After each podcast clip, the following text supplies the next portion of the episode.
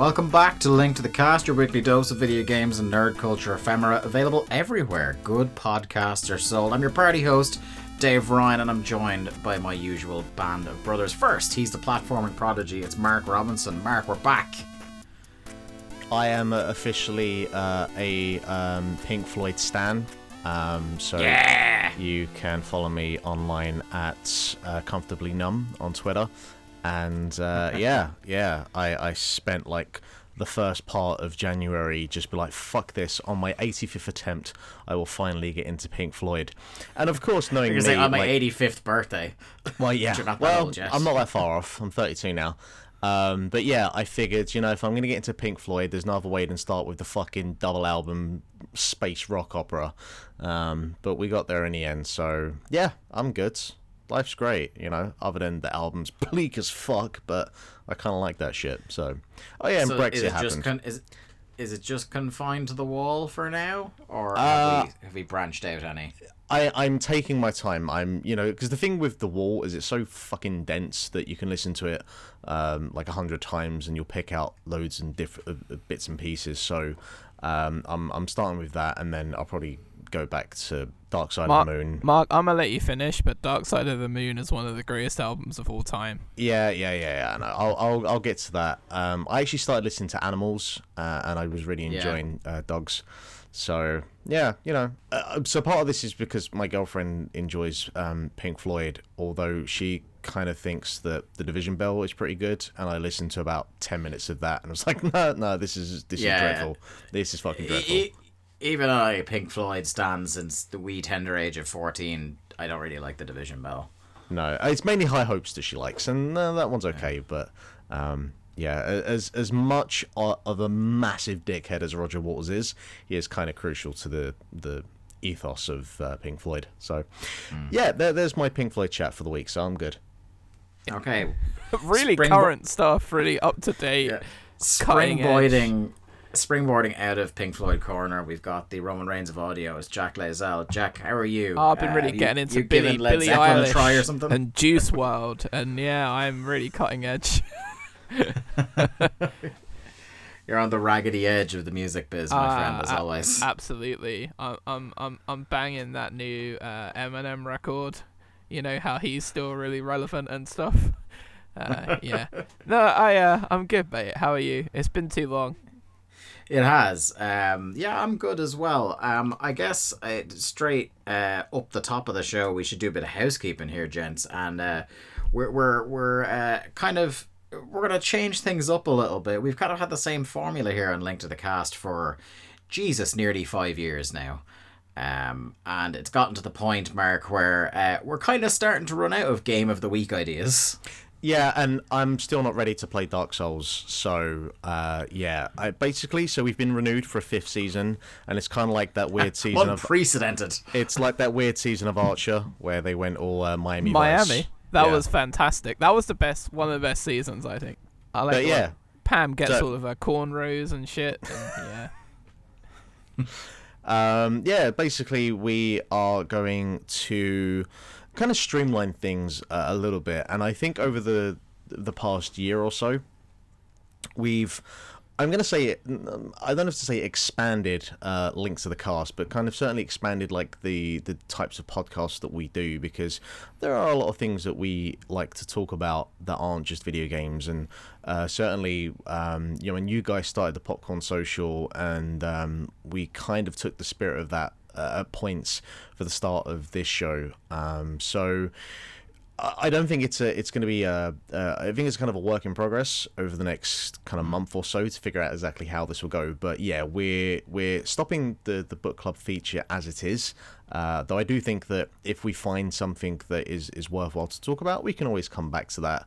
But, we'll see how that goes. But yeah, basically we're going to make this a more...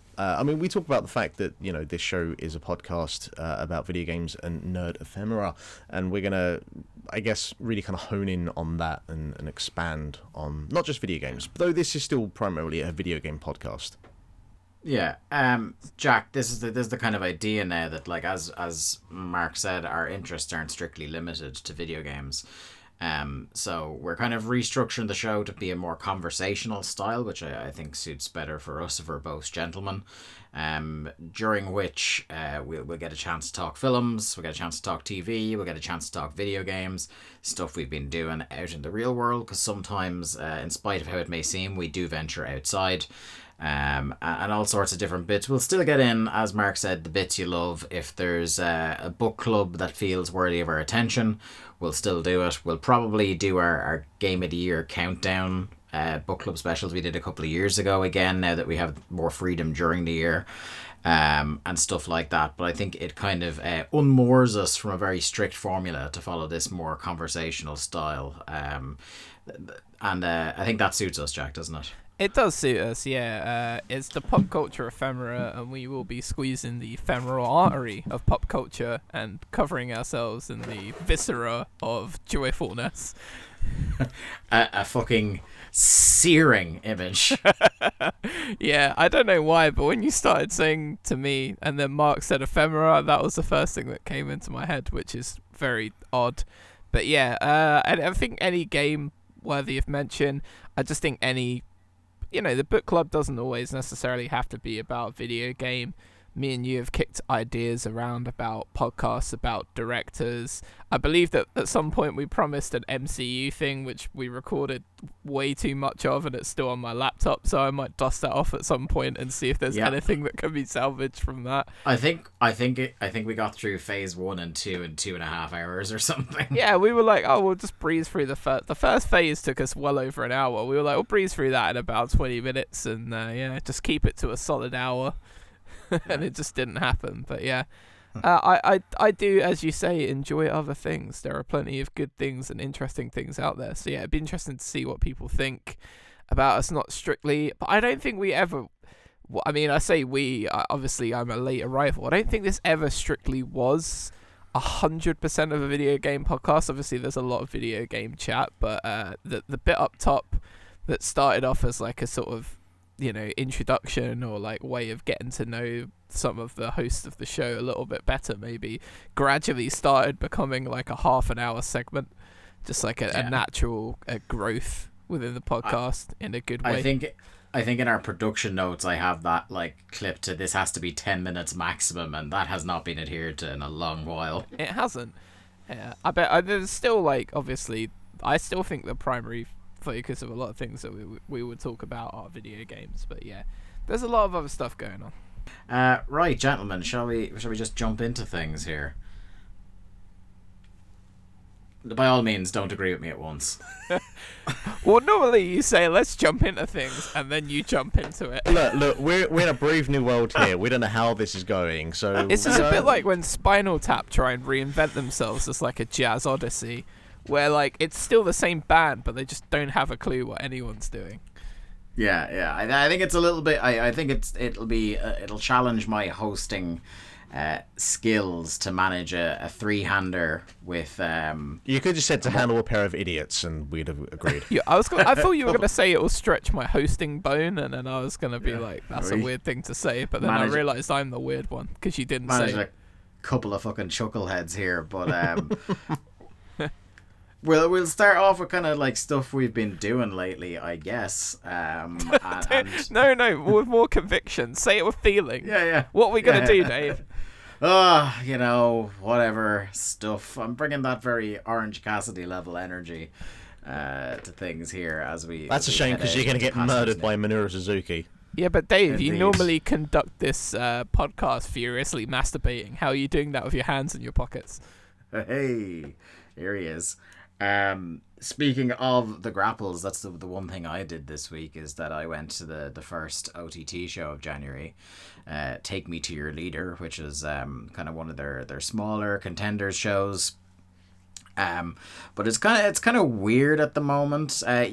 You've both been in the Ringside Club before. It's kind of like a 300-seater venue off the side of the National Stadium. it doesn't behoove big shows, obviously, but kind of with the venue crisis going on in Dublin, OTT have kind of had to make do that they're going to have to do kind of shows. They used to be contender shows where it was like one import, maybe two, and then the rest were all the trainees. But now, because of the aforementioned venue crisis, it's kind of somewhere between a contender show and a full OTT show. Is the venue crisis extending to, like, you know, people that are coming over trying to play gigs and like comedians and stuff like that? Not, you see, for them, because they will fit into the bigger and more expensive venues, because they're obviously their budgets and stuff are going to be higher. It's not as much of a concern, I imagine, because, like, say for example, the Olympia Theatre in Dublin, which a lot of comedians and a lot of bands would do, is only about 1,500 people, but it's not a building that would be conducive to wrestling, and even if it was handy to put a wrestling ring somewhere in that building, it would be extortionately expensive to rent the venue for the night for OTT. And the main thing to keep in mind here is they have to fit inside a 16 by 16 or 18 by 18 ring. I'm not sure what OTT uses, and that's the main thing. I think it's 16. It's not a 20 by 20 squared circle then. It's definitely not 20 by 20, I can tell you that. Restricted to the Fed and the Fed only. But no, it's like it's sad because there's a lot of kind of expensive venues and a lot of large venues, but for like a month-to-month show where they'd want to be doing 500 to 700 people and making a profit off it, obviously, because it's not a charity. There are few venues available. Like, I believe Joe Cabray was even talking on Twitter last year, they thought they'd found a venue out on the Shore Road, which would have been dead handy for Mark, not too far away from where he lives, but they ended up moving out of there because it just, I think the venue is used for like GA and for mixed martial arts, and they were willing to pay more and be there more often, so the venue kind of just told them to get fucked. So yeah, it's tough, but no, the show was good. It wasn't great, I would say. Only a handful of matches on the show, the highlight of which was our Lord and Saviour David Starr defending his title against LJ Cleary from More Than Hype, which I thought was a match that was very much worthy of putting on the sheet, but more on that when myself and Mark talk about the sheet on the Wrap Up, which should hopefully be coming in the near future. Good show. I do love getting out to the wrestling every now and then. It feels like it was only the start of December I went to one before, my most recent one, and it felt like it had been about 3 or 4 months instead. Jack, you're kind of like your days of regularly going to the wrestling seem to be drawn to a close where you are at the moment. I'm done with it. I've never felt, and in the last like 5 or 6 years, I've never felt more disassociated with everything to do with wrestling in general. Like, I got very excited when the sort of UK scene was burgeoning, and, you know, we had lots of guys doing lots of interesting stuff, and, you know, Progress and RevPro were kind of at their height and putting on great shows. Like, there was a great show at the Electric Ballroom, like, every month. You know, there was a RevPro show every now and then in between, and you see Japanese guys, you see guys from Ring of Honor when they had a lot of good guys there. And yeah, I look at the scene, and there's a few people on it that I like, but I think the idea of sitting through a full show is kind of over for me now, for the time being anyway. And maybe just like sit back, take a year or two off, and then wait for the sort of scene to regrow. Because I feel like the UK scene, it's not dead. Like, there's lots of good guys doing interesting stuff. There's just nothing that is really holding my attention anymore. And aside from watching the Royal Rumble, I haven't really been watching much wrestling at all recently. I will say, just to quickly kind of talk about Progress there, like, I watched Chapter 101 because they, spoiler alert, they had to crown a new champion, and I thought that Cara Noir was a pretty solid choice to go with, and it was a good show. Like, you know, definitely the NXT UK stink is still there, and I don't think that's going away anytime soon. No, when two of the remaining owners or two of the guys still running NXT UK, and yes, but I thought it was a very good show. All the people who are with competing companies not so much being allowed with the showing up on Progress anymore, like it's. Yeah. But I think that Cara Noir was an inspired choice. I've always liked Paul Robinson, and I think his stuff that he's doing with the Pro Championship is pretty cool. And yeah, like, it's there's a little bit of a kind of a reboot sort of vibe to everything that's going on, but I think the problem is there's so much uncertainty that someone is just going to get picked up and dumped in NXT UK, and that's been the issue with Progress really for about the last year or two now, that they can't keep with anything consistent. And the outcomes of the matches kind of feel obvious a lot of the time. Like, no NXT UK guys are ever being... like they barely ever lose, or if they don't, or if they're not, like, they want to give the other person like the win or make them look strong. They'll book some kind of run in or something. And look at the problem they ran themselves into with Walter having that belt, where they just couldn't get it off him. I think a lot of promotions have a similar problem though. Yeah, for sure. But yeah, there's that. Well, look, we'll get into more I don't want to turn this into the grapple when we're doing one in a few days, myself and Mark. But yeah, when's your next live wrestling event, Mark, coming up? Currently it would be WXW. I'm going over to Germany for the 16-karat gold, because I've been saying to you for the last couple of years, I'm going to do this at some point, and this is kind of the first time.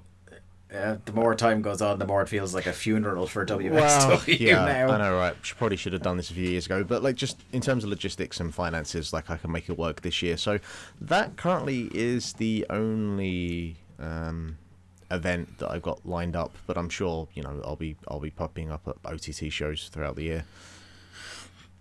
Yeah. Kind of moving from stuff we did into the kind of stuff we've seen lately. Mark, you're kind of making a more concerted effort to do more cinema stuff. You were kind of the guy on the podcast who the running joke was that you didn't see TV shows ever and stuff like or that. Movies. So you're like, you'd see like a movie a year or something. So to a certain degree, I do think that last year I was a little bit better with that kind of thing, but I was also using... like, I finally got Cineworld Pass, I think it was like last September, but I was using it to see trash like Gemini Man and Terminator Dark Fate that I wouldn't, see otherwise. But that was quite good. I like Terminator Dark Fate. It was only good because it was the best thing since Terminator 2, but, we're grading on a significant curve considering Terminator Genesis happened. But yeah, I'll agree with you to some degree, but Gemini Man was horrendous. But me and the girlfriend have certainly making a concerted effort to see a bunch of things, and I think it helps that in January alone we had a lot. It's been a stacked month of very good films, and I'll start with the one that I have down just by myself, but I'm sure you two have seen it, and like 1917, which came out at the start of January, and the trailer alone certainly gave a real kind of sense of dread and real kind of atmosphere, and really kind of placing you in the world of World War I, and then reading up about the film before it came out. And I like Sam Mendes. I think Skyfall's an incredible film. Spectre was a bit of a mess, but hey, there you go. But like, his kind of sense of cinematography, and like the one good thing about Spectre is that opening scene and that one long cut shot, and the idea that 1917 was going to be feeling like it was just kind of one long cut scene. And there are a few moments where the cuts are obvious, but then there are large portions of the film where you can't tell if a cut happens or not. And even with that, the amount of technical work and production that goes into making that kind of thing happen is just incredible. And, I saw people kind of talking about how it's the closest you felt to being in like a first-person video game, a first-person shooter in a film, other than what the hell was that film that came out a couple of years ago that literally was Hardcore Henry. Hardcore Henry, that's the one. That being the gimmick of what that was trying to be, but this really also that the only good 2 or 3 minutes of that Doom movie. Yes, of course. Yes, because that film was trash. But that was a pimp-ass scene, my friend. Yeah, but this, I just, even if you watch it just for the kind of technical aspect of it, it would be an incredible film. But it's actually, like, story-wise, it's a very simple plot, but it doesn't need to be more than what it is. And certainly for the fact that the entire film happens over the course of a day, you can't really go too advanced with the plot. But I thought it was an incredible thing that had me gripped from beginning to end, and I think that the performances by everyone involved, I thought they really showed they conveyed the sheer terror of being involved in something like World War I and being in the trenches. And there's a couple of like 10-minute, 15-minute documentaries on YouTube that talk about how certain scenes were filmed, and you know they're just as worth watching as well as the film itself. And like one of the probably the most infamous scene of the film that is in the trailer, like how they put that together, and a couple of like the happy accidents that happen that just add to the entire spectacle. I think that 1917 is an incredible film. And if you've got a Jonesin' for that, I'd recommend something I saw recently but I hadn't put on the agenda for this evening, but you've just reminded me of it. The Peter Jackson movie, They Shall Not Grow Old, which is the one where he recolorized and digitally enhanced archival footage from World War One to tell like a documentary story about the war. So if you got a fix for a bit of World War One on, then that's where you want to be going, I think. I really... one of the things I really liked about it, apart from the kind of, as you say, Mark, the technical aspects and the looming dread and things like that, is it kind of brought forward a lot of the things that kind of people don't realize about like the difference between war, because in school, certainly in Ireland and a lot of other countries, they don't so much dwell on the World War I. It's I saw a tweet once that said World War II was a much better sequel. It had a very obvious bad guy, and it was an easy story to tell. And that kind of is the way, like with history in schools, it's kind of hard to tell teenagers about World War I. It's a lot more nebulous. But the stuff about like the trench warfare and getting to have the long tours through the trenches, I think is really interesting in 1917, and just kind of, I think as an educational tool to kind of give people a picture of what like those big kind of networks of trenches were like. And I think it really didn't sugarcoat the ghastly horror of no man's land in between the two sets of trenches. I really like it. I think it's probably like, I don't know if like it's an all-time iconic movie. I think there's a couple of movies by the sounds of it that are on my to-watch list over the next few weeks that a lot of people say, by comparison, 1917 seems to be the very safe choice for Best Picture, as opposed to say like an Uncut Gems or a Parasite or a couple of other movies like that. But a very enjoyable film nonetheless, I think. You saw it as well, Jack, didn't you? Yeah, so what I will say is I think it should really be a shoo-in for Best Direction, because it is just genuinely the best shot movie I've seen this year. It looks incredible. One of the things that I think that you guys kind of danced upon it, but like didn't really go deep. It being from their perspective, you actually feeling like you're kind of traveling along with these guys. I think it's really clever how they make you feel the sort of innate claustrophobia when you're in the trenches, which feels scary for very obvious reasons of like being crammed into there with a bunch of people. But it's the use of wide open space. Like, when you're in no man's land, just the idea of the immediate first thing they say when they get out of the trenches, like, find cover, and that the only place that they have cover when a plane flies over is, like, a blown out crater from a shell, and they're actually warned not to go into too many of them, because some of them are actually too deep to get out of and they might get stuck. But whenever the characters are kind of out in the open, there's always this... The sense of dread is even higher than the claustrophobia in the trenches, because you're just waiting for like something to come out of nowhere and happen to them. And even when it's at its calmest and the two characters are just telling stories with each other, there's just that genuine creeping fear that I had a lot more when they're out in the open than when they're in the trenches. So I think it's quite clever the way that they use space in the movie and what it comes to represent for how the two characters' journeys are affected. Yeah, for sure.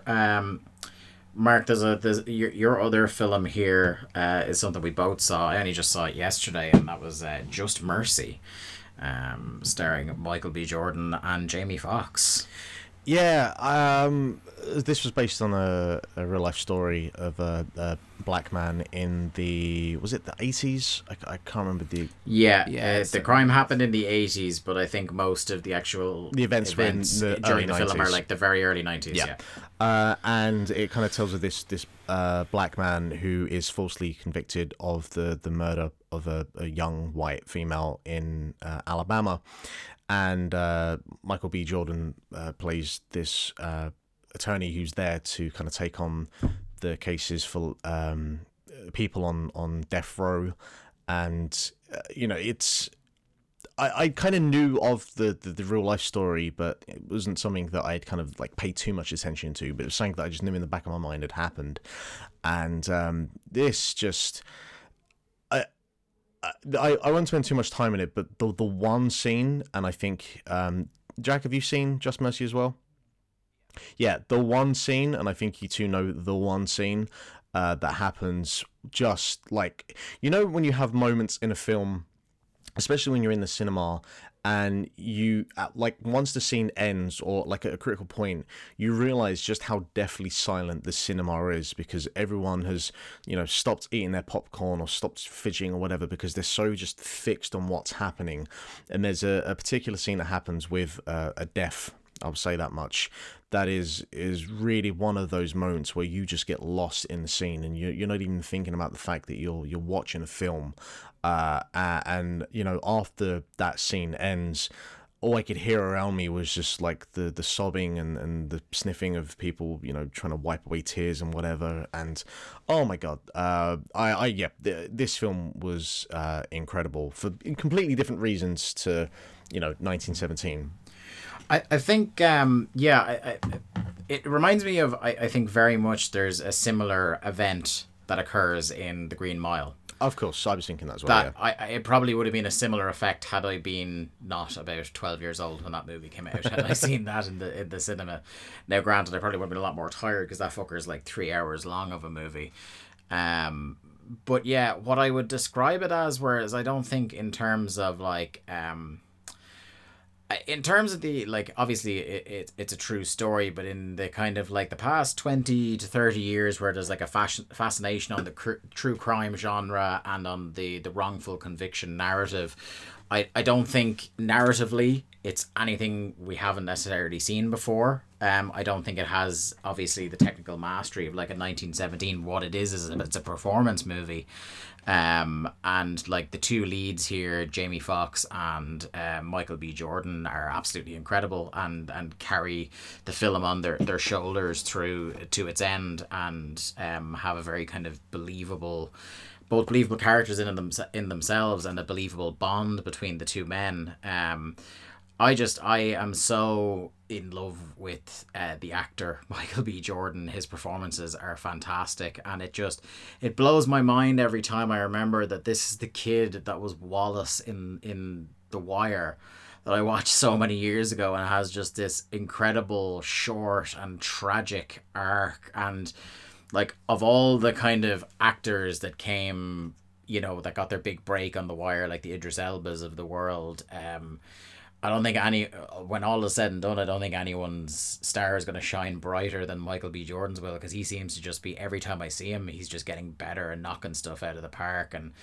like, I fucking love those Creed movies. I think he's like, in this day and age where people are kind of reviving franchises left, right and centre, I don't think there was much graw for a reboot of Rocky, basically, but the way they've handled those movies...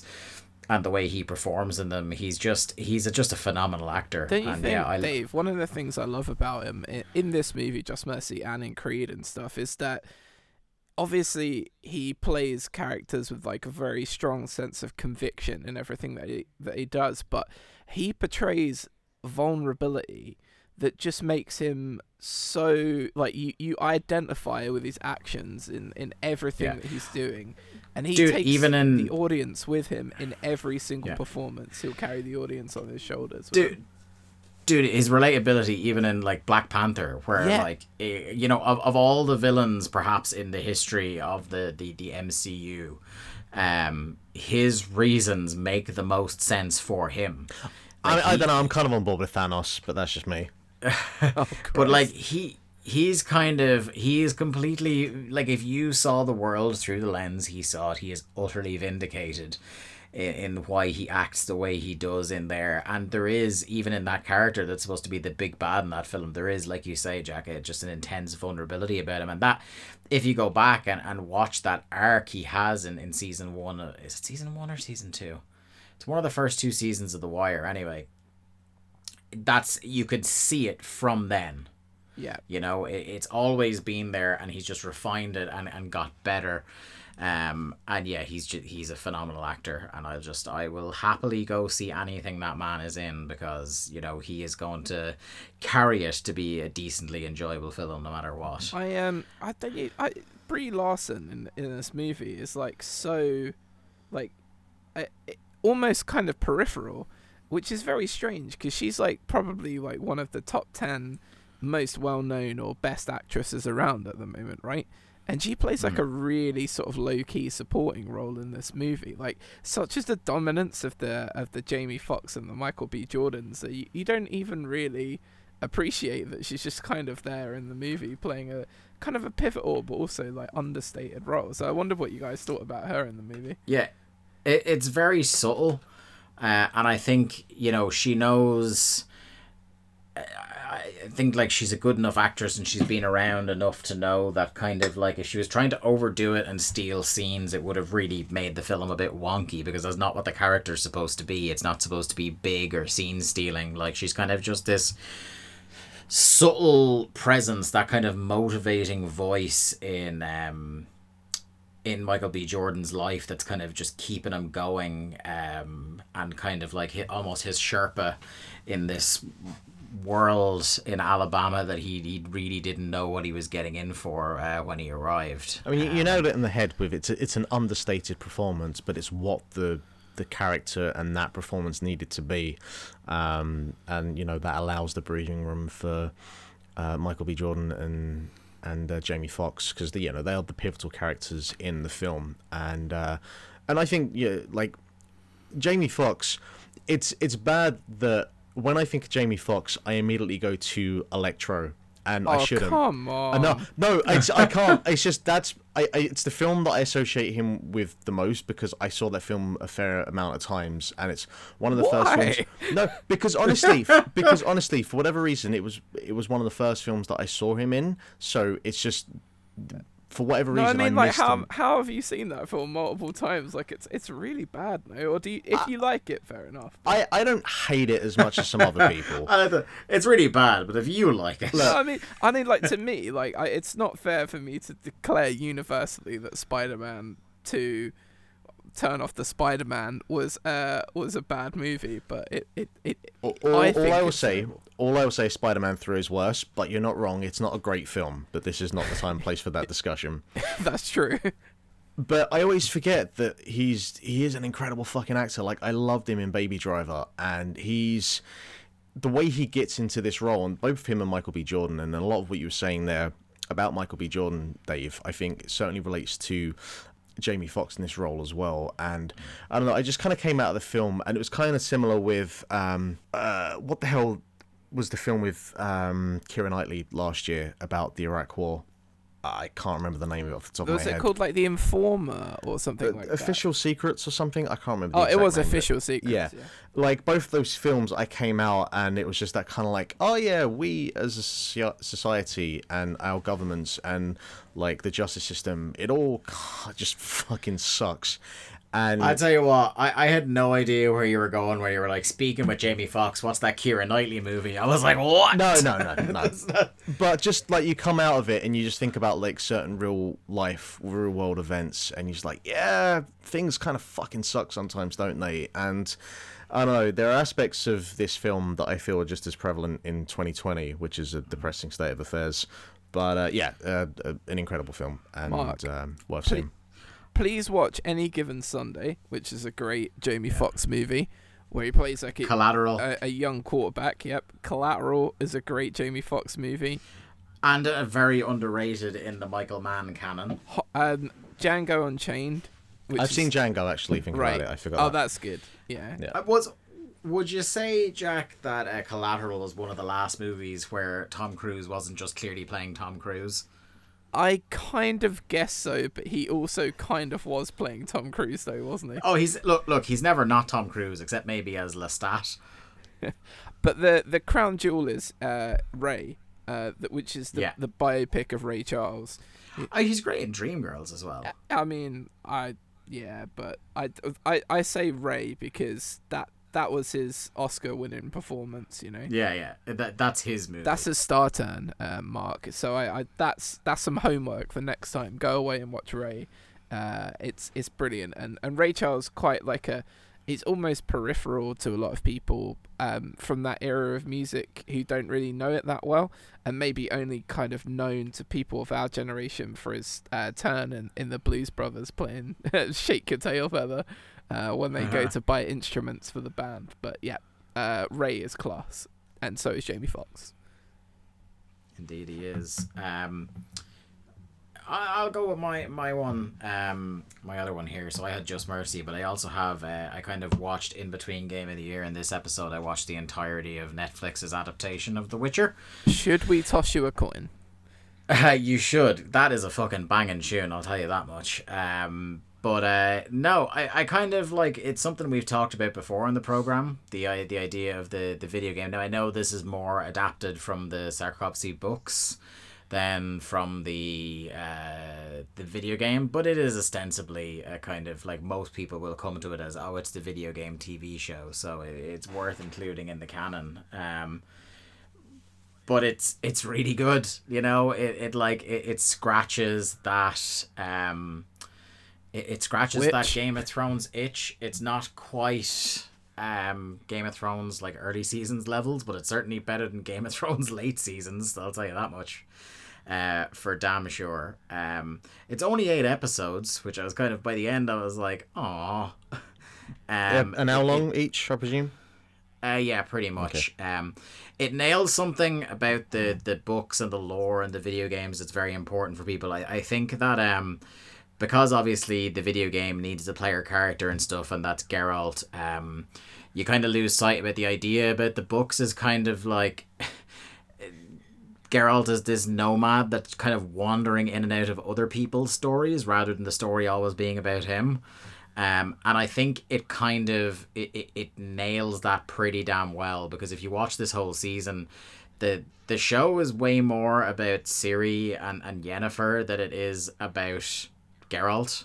And that's good, because I think the idea of a Witcher in this lore is that it's a character that has been through these trials where they're stripped of all human emotions, and following somebody that's supposed to be this kind of like even keeled at all times character would probably get wearing at times. So it dips in and out of what Geralt's doing and how he's intertwining with the other narratives quite well. Dave, I think at the risk of sounding like Jean Diane Raphael, specifically, what is a Witcher? Basically, they would be originally a human, kind of sent away to train to become this elite monster killer, for hire, essentially, to these different schools. There's like the school of the wolf, of the bear, of the griffin, and like so. Geralt went to the school of the wolf at Kaer Morhen. He went through these intense physically and mentally draining trials, as part of which you could probably consider them, this is an incredibly nerdy comparison, but Jack, think of the Terrigen mists that the Inhumans go through to gain their enhanced abilities. So he goes through these trials, he gains some enhanced abilities. Okay. Is there a sort of Terrigenesis like process for a Witcher then? Again, I haven't read all the books, and I hopped on the video game series quite late where he's already a Witcher, so I don't know if there's specifically a mist or mist analogue, but it's a similar process in as he has a natural long life, you know, stronger than average men, is, you know, he has this kind of like, he casts spells and things like that, but essentially a Witcher is a monster killer for hire. And Henry Cavill, who I thought was like a super weird choice to play that character, is brilliant in it. And there are very few things in this life more satisfying than the way Henry Cavill as Geralt grumbles and then says an exasperated fuck, which he does several times, and it pops me huge every single time. The real revelation in the series is an actor called Anya Shalhotra, who plays Yennefer in it. And she is just, I don't think I've ever seen her before in anything, or if she was in something I've seen, it was a very, very small role. But holy shit, she is amazing. She plays Yennefer. The whole season is really about her. Hers is the kind of most prominent plot throughout. And the way kind of like, I won't spoil the way things go, but like early on she's doing, there's obviously some prostheses involved as well, but she does these kind of like, the way she poses herself to like kind of distort her own body and look gross and kind of deformed and stuff like that. And then she goes through her change when she joins the Sorcerer's Lodge, and she kind of becomes this all-powerful witch. She is, and her performance throughout is just fantastic, and obviously her and Geralt's relationship is central to both of their stories, and the way they interact with each other is fantastic in it. Yeah, she has been the real find of this series, and she is going to be going on to bigger and better things. I can guarantee you that. She's fantastic. Cool. Recommended? Yeah. I would thoroughly recommend. At only 8 episodes, like if you're looking for that kind of like fun fantasy show, this is kind of this is a good way to go. And I think they've already started filming season 2, and some of the characters they're looking to cast in it, it's looking like a very exciting season 2, and where they left off season 1 is very exciting. Cool. Yeah, just be wary when you go into it though, because it kind of confuses people. Think about how Westworld season 1's narrative is structured. That's all I'll say. Okay. Jack. Yes, so I saw very recently, in fact, Richard Jewell. So we've already covered a movie about a sort of miscarriage of justice in the American justice system. This is very much a different sort of trial. So the story, as it is about a security guard called Richard Jewell, who's always wanted to be a policeman, but he's a bit weird, he's a bit overofficious, and he's just generally quite a sort of difficult, awkward character to deal with. Despite having, like, honestly, a heart of gold, you can tell that, like, people just can't really be bothered with him, and that's probably what's led him to this point. There's, like, a thing of him, like, you know, he's so obsessed with upholding the law in society that, like, there's a scene where he's in a university and he busts some kids for drinking and gets way too over the top with them, to the point where it actually leads to him losing his job. And really, most college security guards just kind of let it go. But yeah, you hear reports of him like pulling over people outside the university because he thinks they're trying to bring drugs in and stuff. So anyway, he happens to be a security guard during the Olympics in Atlanta in 1996. It's his sort of overofficiousness that actually ends up finding the bomb, and they get people out of the way to a degree. It does kill 2 people. One of them was a security guard and one of them just was a member of the general public. But if it weren't for him, then, I mean, there were people in a tower, right? It was in a park where they were having concerts. So there's like a tower with like a sound desk and filming and stuff in it. So all of those people probably would have died, as well as like way more members of the general public. And basically, John Hamm plays this just generally disgusting FBI agent, and he's really not got much of a clue as to who perpetrated the bombing and how they did it, because he was on duty there, but rather than paying attention, he was just sort of like standing around morosely staring at the stage, wishing he could be anywhere else. So he just to sort of fit the narrative, the dean of the university that sacks Richard is the one that reports him to the FBI as having the potential to be the sort of, you know, kind of like white male in his like late 30s, early 40s lone bomber kind of personality trait, even though pretty much everyone else around him in the movie knows that he's not really capable of such things. John Hamm's character leaks this information to the media, and it just starts a shitstorm basically. And you just see this guy and his mother, who's played excellently by Kathy Bates, just their lives just become an absolute misery. So instead of like a miscarriage of justice in an actual criminal trial, there's this trial by media angle. And, you know, the media outside his house, the FBI are searching through, like, at one point they take all of his mother's Tupperware and a Hoover away because they're just trying to find anything that they can possibly link to the case with. And they just put the guy through absolute hell.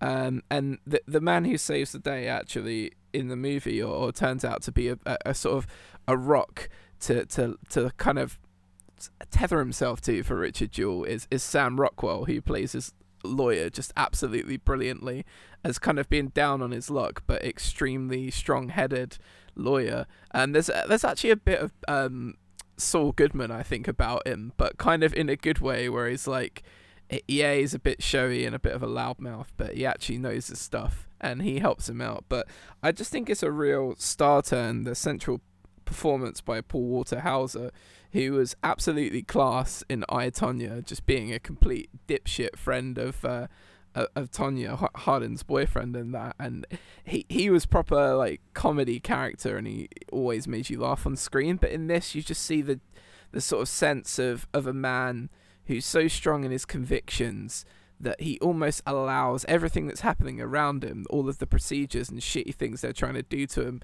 he's always trying to justify it. And there's this like real sense of internal struggle of somebody who's up against like a really shit situation, but somebody that wants to stand on the principles which are essentially founded around the law, whereas everyone else in his life is just telling him that everything that's happening to him is awful and he should be really mad about it. And that kind of struggle is just depicted so well by Paul Walter Hauser, and I was kind of disappointed that he doesn't get an Oscar nod for this, because I don't think he did get nominated for it in the end. And like, no, I think was it Kathy Bates got nominated? Yeah, Kathy Bates, supporting actress. Kathy Bates was fantastic, but like I really feel like he should have been nominated here. He was so yeah. good, and I really recommend it because it's just a very interesting story. It kind of takes like a little segment of I had a rough recollection of the bombing happening at the time, but I really didn't know to the extent of how everything went down and how much worse it could have been, and what a genuine hero this guy turned out to be, who was portrayed to be like, you know, kind of everything that you would expect from a sort of modern day lone right wing kind of character. So yeah, it's a great movie, thoroughly recommended. It seems like your other movie is kind of it's on a slightly different tack. Yeah, I'll be kind of quick with this one. David Copperfield is brilliant, and to start off with, Dev Patel is again probably one of the most underrated actors on the planet at the moment, I think, and at one point I think does probably win an Oscar because he's just class in every possible way. But yeah, he plays David Copperfield really well in a sort of modern reimagining of the David Copperfield story, even though it's still in Victorian times. There are elements of the story changed to make it PG, so it's not as kind of harsh. There aren't as many deaths and horrible things in it as there are in the original story, if you know it quite well. But it's just a fantastic ensemble cast. Like Peter Capaldi is brilliant as Mr. Micawber. Every time you see him, he has a new kid, and his wife has given birth like yet again. By the end of the movie, he has like a whole litter of kids. It's pretty funny. And Mr. Dick, played by Hugh Laurie, who really is just basically playing his Prince George character from Blackadder 3, but in a quite brilliant way as well. And it's just a sort of movie it'll put a massive smile on your face. If you don't know the story of David Copperfield, I think you really enjoy it. And if you do know the story of David Copperfield, I think it's a good, interesting take on it. But yeah, it's Very, very good. David Copperfield. I think I was quite surprised when this was the next project from Armando Iannucci.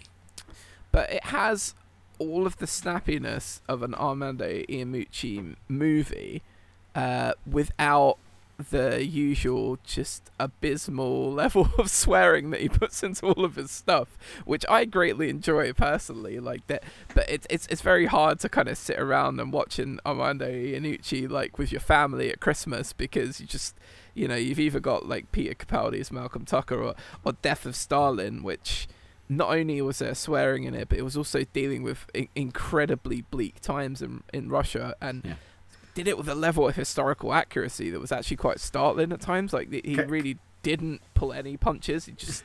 Can we take a moment to appreciate Jason Isaacs? Yes. Do you know, I only saw Death of Stalin for the first time a month or two ago, and I remember reading up that Jason Isaacs was Malfoy's dad. But even with that knowledge, I still completely forgot that. And then when I went into the film, it was still only afterwards when I read and found out who he was that I was like, what? Oh yeah, I knew that, but I still completely forgot, because it's a complete like Gary Oldman chameleon type performance. Yeah, he was pretty much. I was just gonna say, like, going back to David Copperfield, I have to say that while I very much enjoyed all the performances, and particularly Hugh Laurie, because his character is one of my favourites on Blackadder, I felt the film dragged for me. I felt that, and no, I've never read David Copperfield, so I can't speak in terms of its accuracy of following the story, but it really felt like it meandered for me, and I was waiting for it to come to some sort of crescendo, and maybe that's just like waiting for the atypical way that you have a story follow a beginning, middle, and end structure, but like certain plot elements kind of just were there, then dropped, then brought back for a minute, but there wasn't really any kind of finality to them. So I came out of the film a bit mixed, because I did think that the performances across the cast, and it is an all-star ensemble, I thought everyone was tremendous in their roles, but I did feel the story and the film as a whole was just a little bit... It dragged for me at points. Yeah, I don't think it dragged for me. I kind of knew exactly how long... Here's the thing I do with movies now. Before I go see a movie, I'll look up exactly how long it is, mainly just because the trains back from my cinema are like once every half an hour. So I kind of feel like I want to always know roughly when I have to be at a certain place. So I think like I always kind of know roughly where I am within a movie, just because I know how long it is, if that makes sense. And I think that I'm being prepared for that kind of makes the film never feel like it's dragging too much. But yeah, I really liked it, and it didn't ever really make me feel like the sort of time I want to just quickly be glancing at the clock to see where I am in the movie. I just enjoyed it all the way through. Ben Whishaw, by the way, as like Uriah Heep, the slimy, horrible like villain of the piece, how good was he? Because I think he was kind of unrecognizable from the sort of character he normally plays, Mark.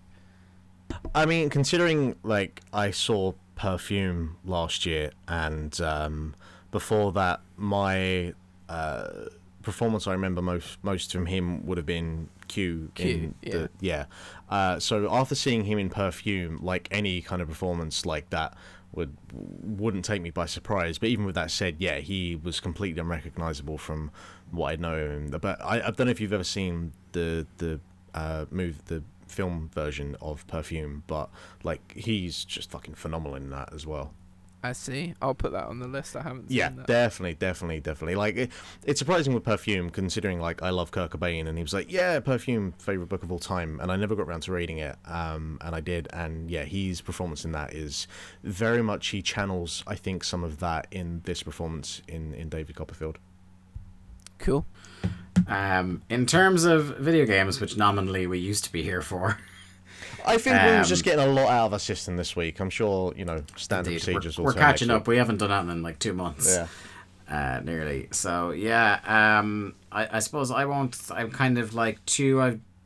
one I've talked about ad nauseum on the podcast, one I've just finished, and one I've just started. So I won't take too long on any of these. But watching The Witcher on Netflix and talking to our friend of the show, Matt Niner, about his burgeoning adventures with Geralt has made me jump back into The Witcher 3 a bit. And in fairness, we've never spoken about The Witcher 3 on this podcast before.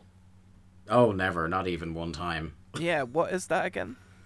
Yeah, it's a. I don't want to spoil the surprise, but it's quite the video game. It's fun because like we'll probably at some point later in this year do a best of the generation sort of deal, and yeah, this game came out 5 years ago this April or May, somewhere around then, and it's still my favorite game of the generation. And the more I play of it, the more I'm like, oh, it's not even close, really.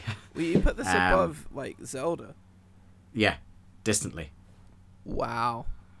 Yeah. Sometimes, like, when it had been, when the kind of recency bias of I'm playing Breath of the Wild actively when it comes out, I'm like, okay, it's right up there alongside The Witcher.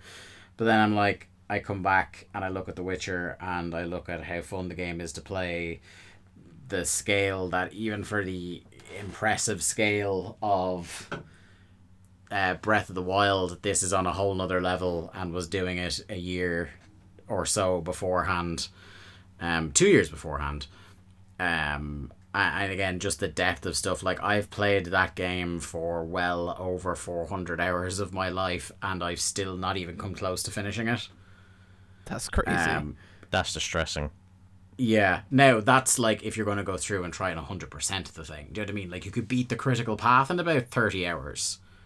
And that's kind of part of the great fun and the charm of the game, is that you can kind of like, you get out of it whatever you put in. If you just want to kind of smash through the main story, you're kind of going to miss out on a lot of stuff that colors in around the edges, because even some of the non-critical path stuff, you kind of encounter characters at different stages before or after you would have met them on the critical path, and it fills stuff in, and it kind of colors in the world and stuff like that. And it's just I will never get sick of running around in there and like popping in, doing a couple of Witcher contracts or a couple of side quests, or just, you know, having some fun doing some treasure hunts or whatever.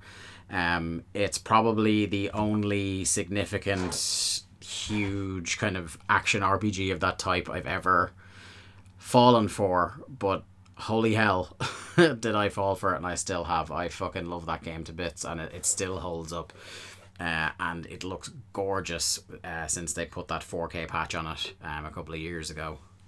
It's just phenomenal. I know me and you will never see eye to eye on The Witcher, but I'm at least content that you will remain incorrect. Or yes. No, but we will always at least agree that fuck Gwent, and I can at least work with that. Yeah. I maintain a very strong fuck Gwent stance. That is for absolute sure. I also finished a game that we kind of talked about a little bit on Game of the Year, The Outer Worlds. I went and I listened to more of that soundtrack, by the way, and it's I wish that I, yeah, I wish that I. Are you thinking about Outer Worlds or Outer Wilds? Outer Wilds is the kind of bluegrassy banjo space exploration game. This is the Fallout but in space game. Yeah, I still haven't remembered which one is which. I'm on about the other one, so never mind. Yeah, I'm just gonna mute my mic now. I know you were dead right on that, but yeah. The Outer Worlds is the Fallout New Vegas people. Yeah, right, okay. I have not listened to the soundtrack of that one. Yeah, it's bog standard sci-fi. Like, it works when it works. It's kind of minimal interruption from it. The game, the kind of it's kind of boilerplate in its action and its first-person shooting mechanics. Nothing you haven't seen before. But kind of where it makes its hay is kind of where New Vegas did, and that's in terms of characterization, which I talked about before. And if our award in Game of the Year was best writing as opposed to best story, this probably would have it would have been a much longer discussion talking about this thing. But I finished it anyway. I kind of am doing this thing where I'm not starting a load of games at once. I'm trying to polish off ones I haven't finished before I start new ones this year. We'll see how long that lasts. But yeah, it's really, really good. I can understand how some people... It feels like there's a lot of build-up, and then it kind of... The ending kind of almost sneaks up on you, and then you're kind of just into the last stretch. It doesn't kind of, it feels like it, Act 1 and Act 2 take a lot more time kind of ruminating in what it's trying to do and the story it's trying to tell, whereas Act 3 then suddenly is like a fairly quick change of pace and like the go. So, but apart from that, like I think it's really, really enjoyable, fun. I don't think it's a game that you're going to kind of, like a Fallout game for kind of big Fallout fans. I don't think it's something like that you'd come back to over and over again. I was perfectly happy with the time I spent with it, and now to kind of like put it to the back of my mind and not think about it again. Cause, oh yeah, I remember that. That was pretty good. It feels like a game that when it gets discounted to like this the stage where it's like 20, €25, it'll be among the best investments you make at that price, and then you'll feel like you got away with murder when it eventually comes to like PS Plus or Games with Gold or something like that. You'll feel this is a hell of a deal I've gotten for free this month. Really enjoyable game. If you're somebody who didn't like Fallout before now, this isn't going to convert you on it. It's just a very good one of those kind of a situation.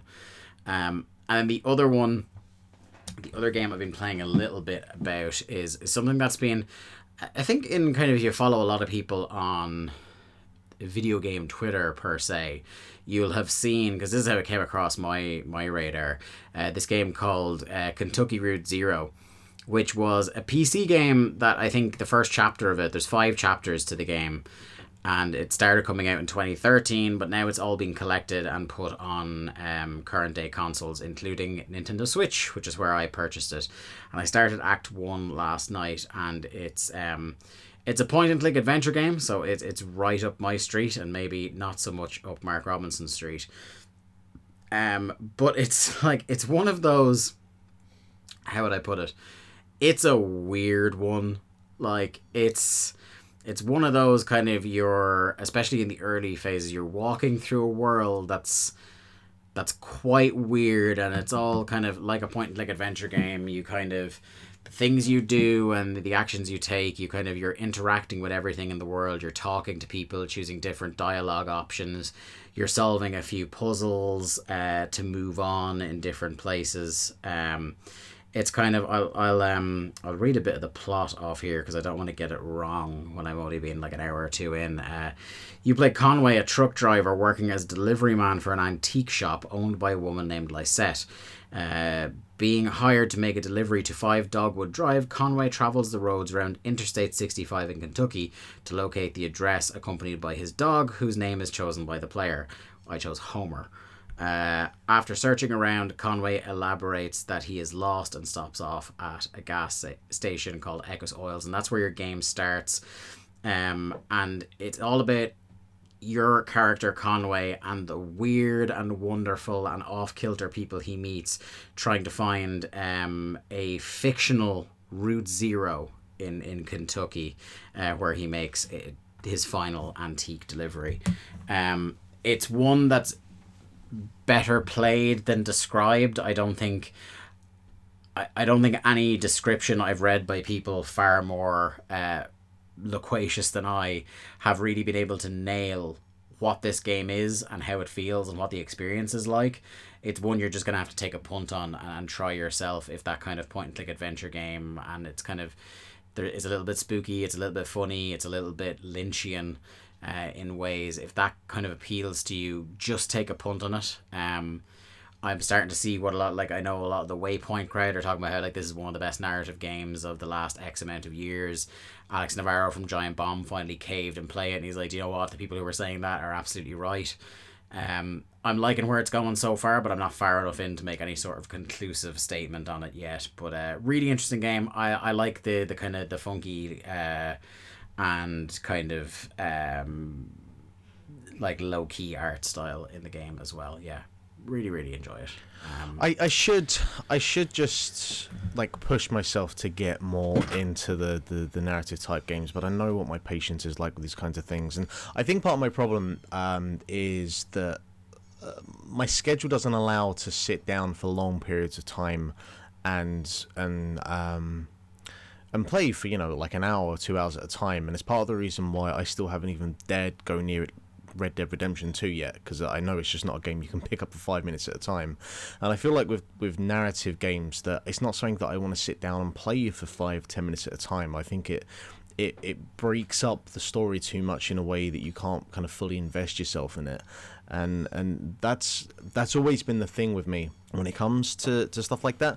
And I'll talk about that when I get to my game in a moment. But, you know, I definitely have heard that this is one of those types of games, but done really well. And, you know, at some point I should just take a punt with it, but, you know, I'm sure you'll convince me at some point, Dave. I'm the opposite, Mark. Like, I get invested more in narrative games than I do in games with no strong narrative. Like, I really like buying into a story and caring about what I'm doing. I feel like all of my favourite video games just have a really kind of strong sense of character or, like, a purpose to them. We've got one last game here on the list. Who is responsible? That'd be me. The Pedestrian. This came out a few days ago. It's like a puzzle platformer that's on Steam. I'm hoping it comes to Switch at some point.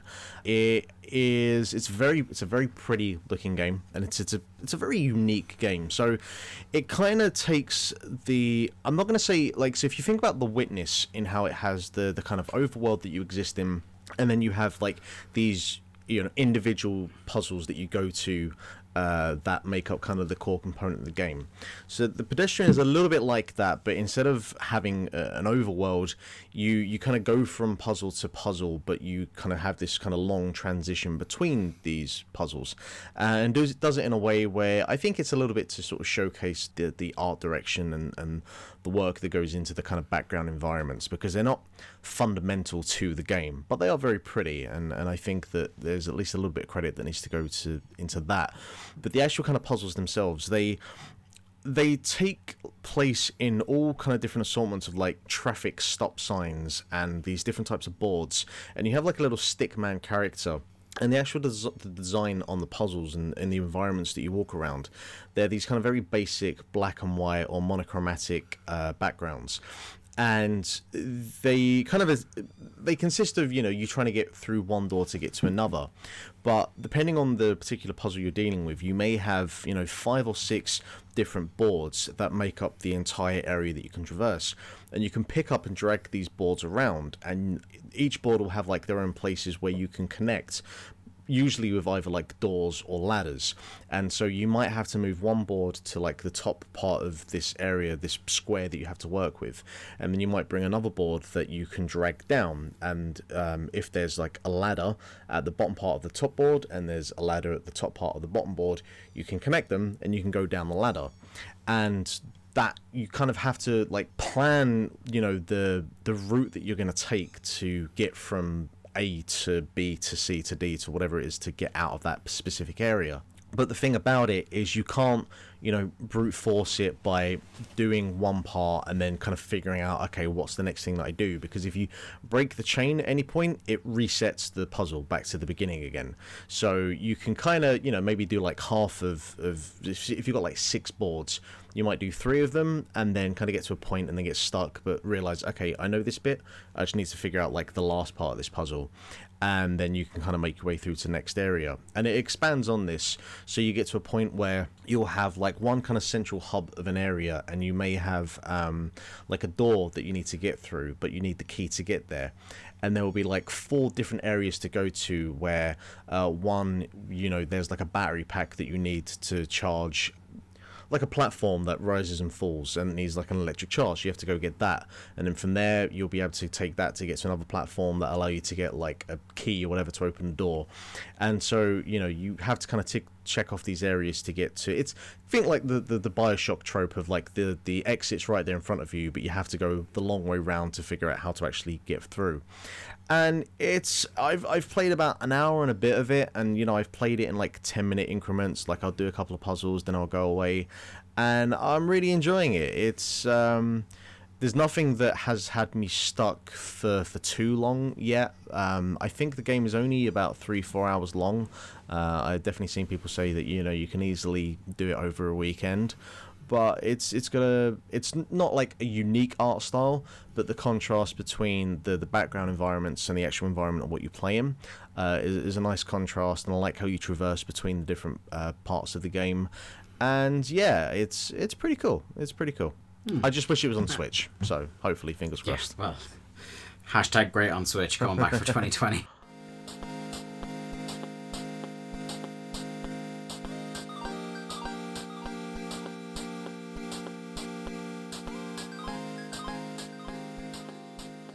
I suppose we hit a bit of news before we head on here and finish the episode. I think the big bombshell of the week that happened the night before we went to record is that Dan Houser, one of the men synonymous as being, I think a lot of news stories describe him as the mastermind behind Rockstar Games, is to leave the company. Such a dramatic announcement that the stock of the company took close to a 10% hit, was it? Overnight, just at the thought of him leaving. I suppose, you know, rather than kind of get into the kind of, because really the news story is just he's leaving, kind of reflect, maybe we'll go to Jack first because we just heard from Mark, the significant role that Rockstar Games have played in our lives, playing video games. I mean, it's pretty difficult to kind of sum up the entire legacy of what Rockstar in the Dan Houser era has been in my life, just because I think I kind of grew up with playing the initial kind of top-down Grand Theft Auto. I was one of the people who was dumb enough to say, like, when it went 3D for Grand Theft Auto 3, I was like, oh, it's never going to be the same. You know, they're just making it like all of the other video games, and then they made it like to the point where everybody said that a sandbox game was basically a GTA-like. So he's built this company into like this just monolithic, titanic thing. And just they are, would you say they were the flagship in terms of just the quality of games that they put out, like just the absolute explicit levels of detail and just beautiful like environments and really amazing things that they develop, Rockstar. What do you reckon, guys? You know, the thing is, right, this whole thing, because I spent a couple of days thinking about it, and, you know, as everyone's kind of pointed out in their news stories, like Danhausen has taken an extended break, you know, like he pretty much left the company last year, really, at this point. And every time, I'm trying to remember when this started. I don't think it was with GTA 5 that it started, but definitely with Red Dead Redemption, and it wasn't helped with certain comments that were made. I don't see how it won't be a thing going forward with Rockstar, and certainly with, you know, other AAA games as well. This idea around the crunch that's involved with the development of these higher end AAA tier games, and I do wonder how much of the blowback that Rockstar got with certain comments that were made coming up with the release of Red Dead 2, and I think after as well.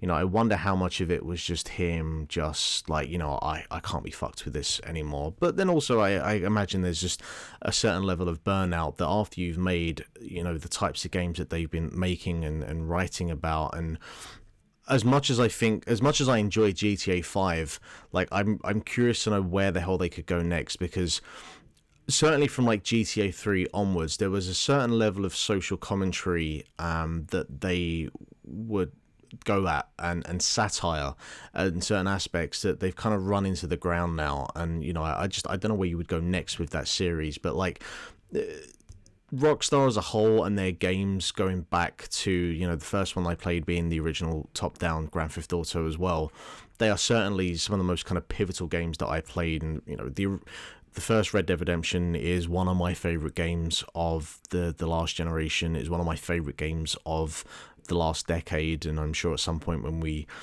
do those podcasts and we thrash that out, you know, I'll have so much more to say about them. But I can see, I you know, we'll never know exactly, but considering the extended break that he took last year, And considering some of the controversy that came with the the fallout of those comments and everything with Red Dead 2, I could see and just be like, you know what, maybe his work ethic isn't in line with like what should be kind of a standard practices in place for game development these days, or maybe he's just like, fuck this, and wants to go do something else.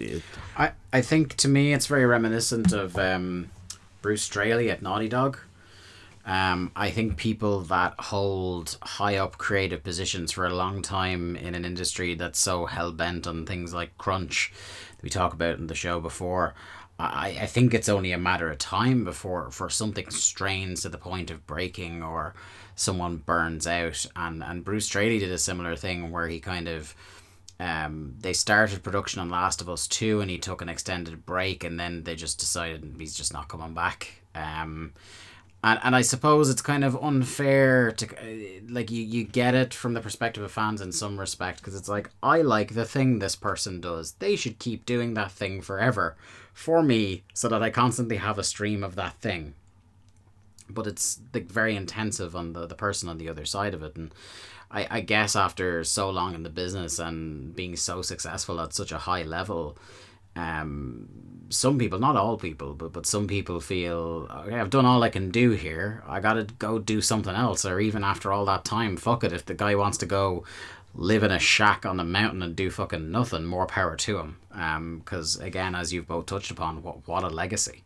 Yeah, to the point where like BBC made a dramatized version of his life with fucking Harry Potter playing him, like Daniel Radcliffe was playing Dan Houser. Like, how many other video game companies would have anywhere close to that level of notoriety? Like, it's insane.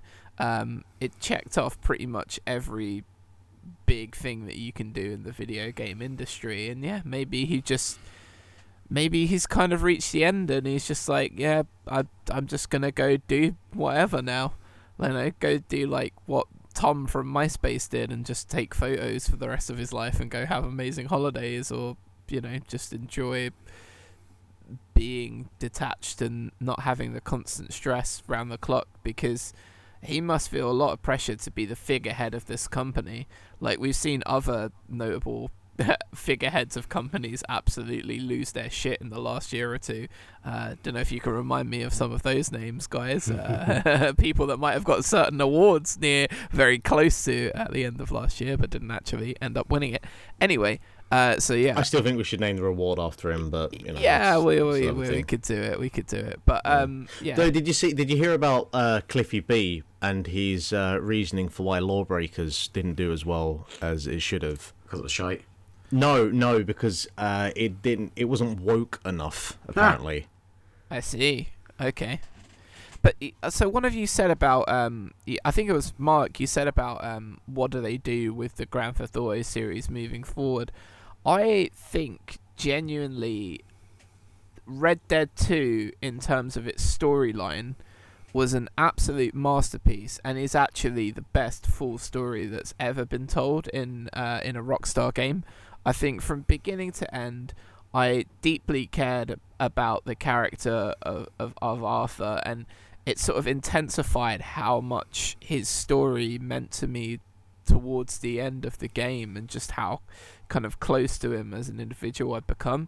So I think that if Rockstar have the ability to tell that amazing of a narrative story, then they could easily do this with a Grand Theft Auto game in a modern setting and make you care about a character and a storyline of a game as much as making an amazing environment which people will play online and will make them squillions of pounds.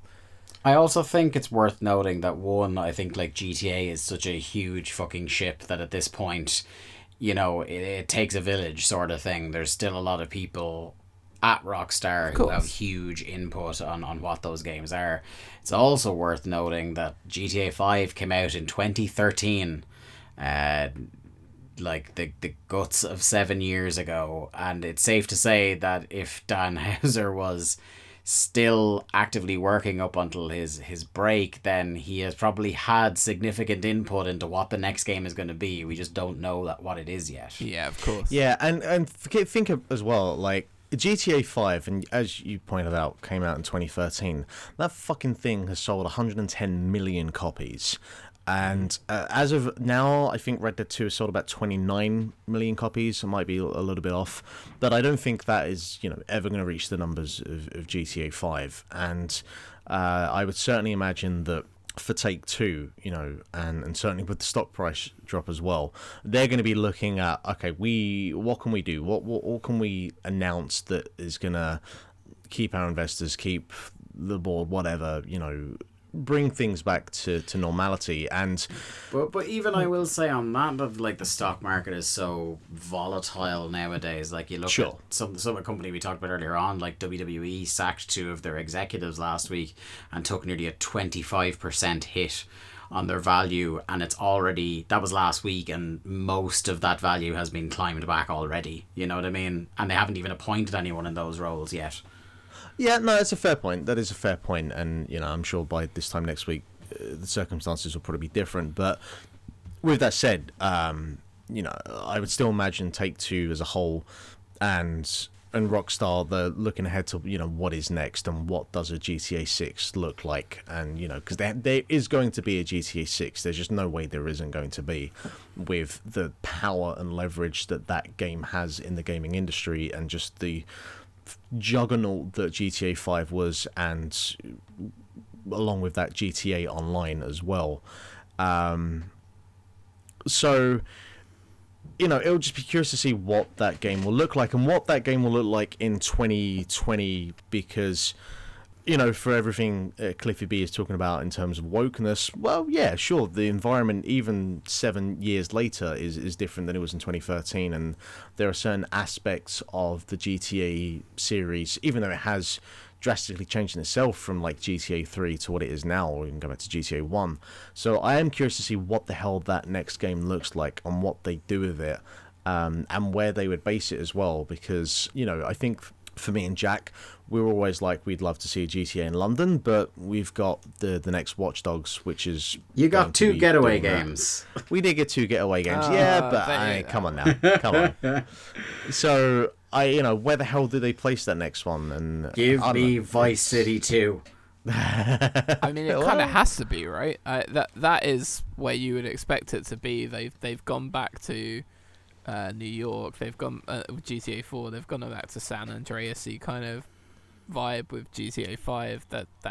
That's where it's gonna be, right? It has to be Vice City. I'm trying to remember. Did we get? I can't remember what, like, DLC content came out in terms of, like, you know, for GTA 4, it had the Ballad of Gay Tony and Lost the motorbike. Band. Yeah. Like, I can't remember if GTA 5 had any of that stuff, or they just focused everything on GTA Online. It was all like mission packs and heist packs for the online. There was no actual story DLC. Yeah, so... The story was massive, though. Like, it was a good 40, 50 hours of story, I feel like. It was of course. But if you think about GTA 3, like, after that you had Vice City and then San Andreas. And then for GTA 4, it had its standalone stories with The Lost and Damned and Ballad of Gay Tony, and I guess we had a few other bits and pieces that came out during that time. We had, like, was the Liberty City stories on PSP, was that just a remaking or its own stories as well? No, it was like, its own thing. Yeah, it was its own story. It kind of links back in the same way that there was a Vice City game that had a similar feel to it as well. Yeah, so that was, like, all Vice City stories, wasn't it? Yeah. I played and remember, like, nothing about you. I remember more about the Chinatown Wars game than any of those. Yeah. But I think it was just the novelty of having that on the DS. But I think that, you know, it might not even be a GTA 6. It could be a GTA whatever story they want to do that is, you know, its own kind of weird standoffish thing. It could well be a persistent online platform for it. Yeah. That's the other thing. I mean, considering how much fucking money that thing still makes, maybe they just say, fuck it, the next thing is just a GTA Online, and, I don't know, they make their own fucking World of Warcraft with GTA. Who knows? I like single-player path narrative games. Don't take them away from me, Rockstar. Well, I don't think they will, because which game was it? I think, like, they announced that Fallen Order did really well, and, you know, they kind of gave a vote of confidence for those sort of single-player storyline missions type games, and I don't think they'll ever go away. You know, I think every developer, every publisher is going to have their one game that is that kind of thing, their version of Overwatch, or, you know, they'll do a Nintendo and make a couple of mobile games that are half-baked ideas on actual good games they have, but for whatever reason make an extortionate amount of money. So I don't think, you know, you'll see the entire industry go towards that platform. I do think the industry will just be like, each publisher or developer will have their one version of that, you know, has a trickling of economy that may make up the bulk of their fucking profits for that year. But, you know, I don't think we'll ever see I don't think we'll see single-player games, single-player story campaigns disappear anytime soon. Yeah, I hope not. I hope not.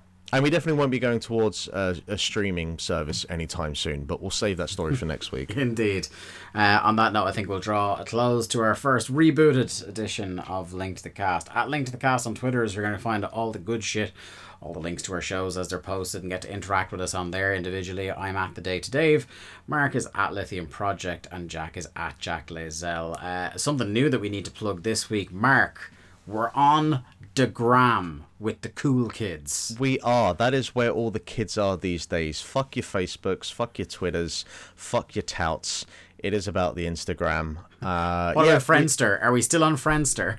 Friendster, TikTok. There's a new one like Byte, I think, or something. Byte, that's like the new Vine. Yeah. So we set up an Instagram account. It's just at Link to the Cast. That will mostly be used just to post like recaps of older shows, but obviously it will be used to kind of let you know when a new show is out.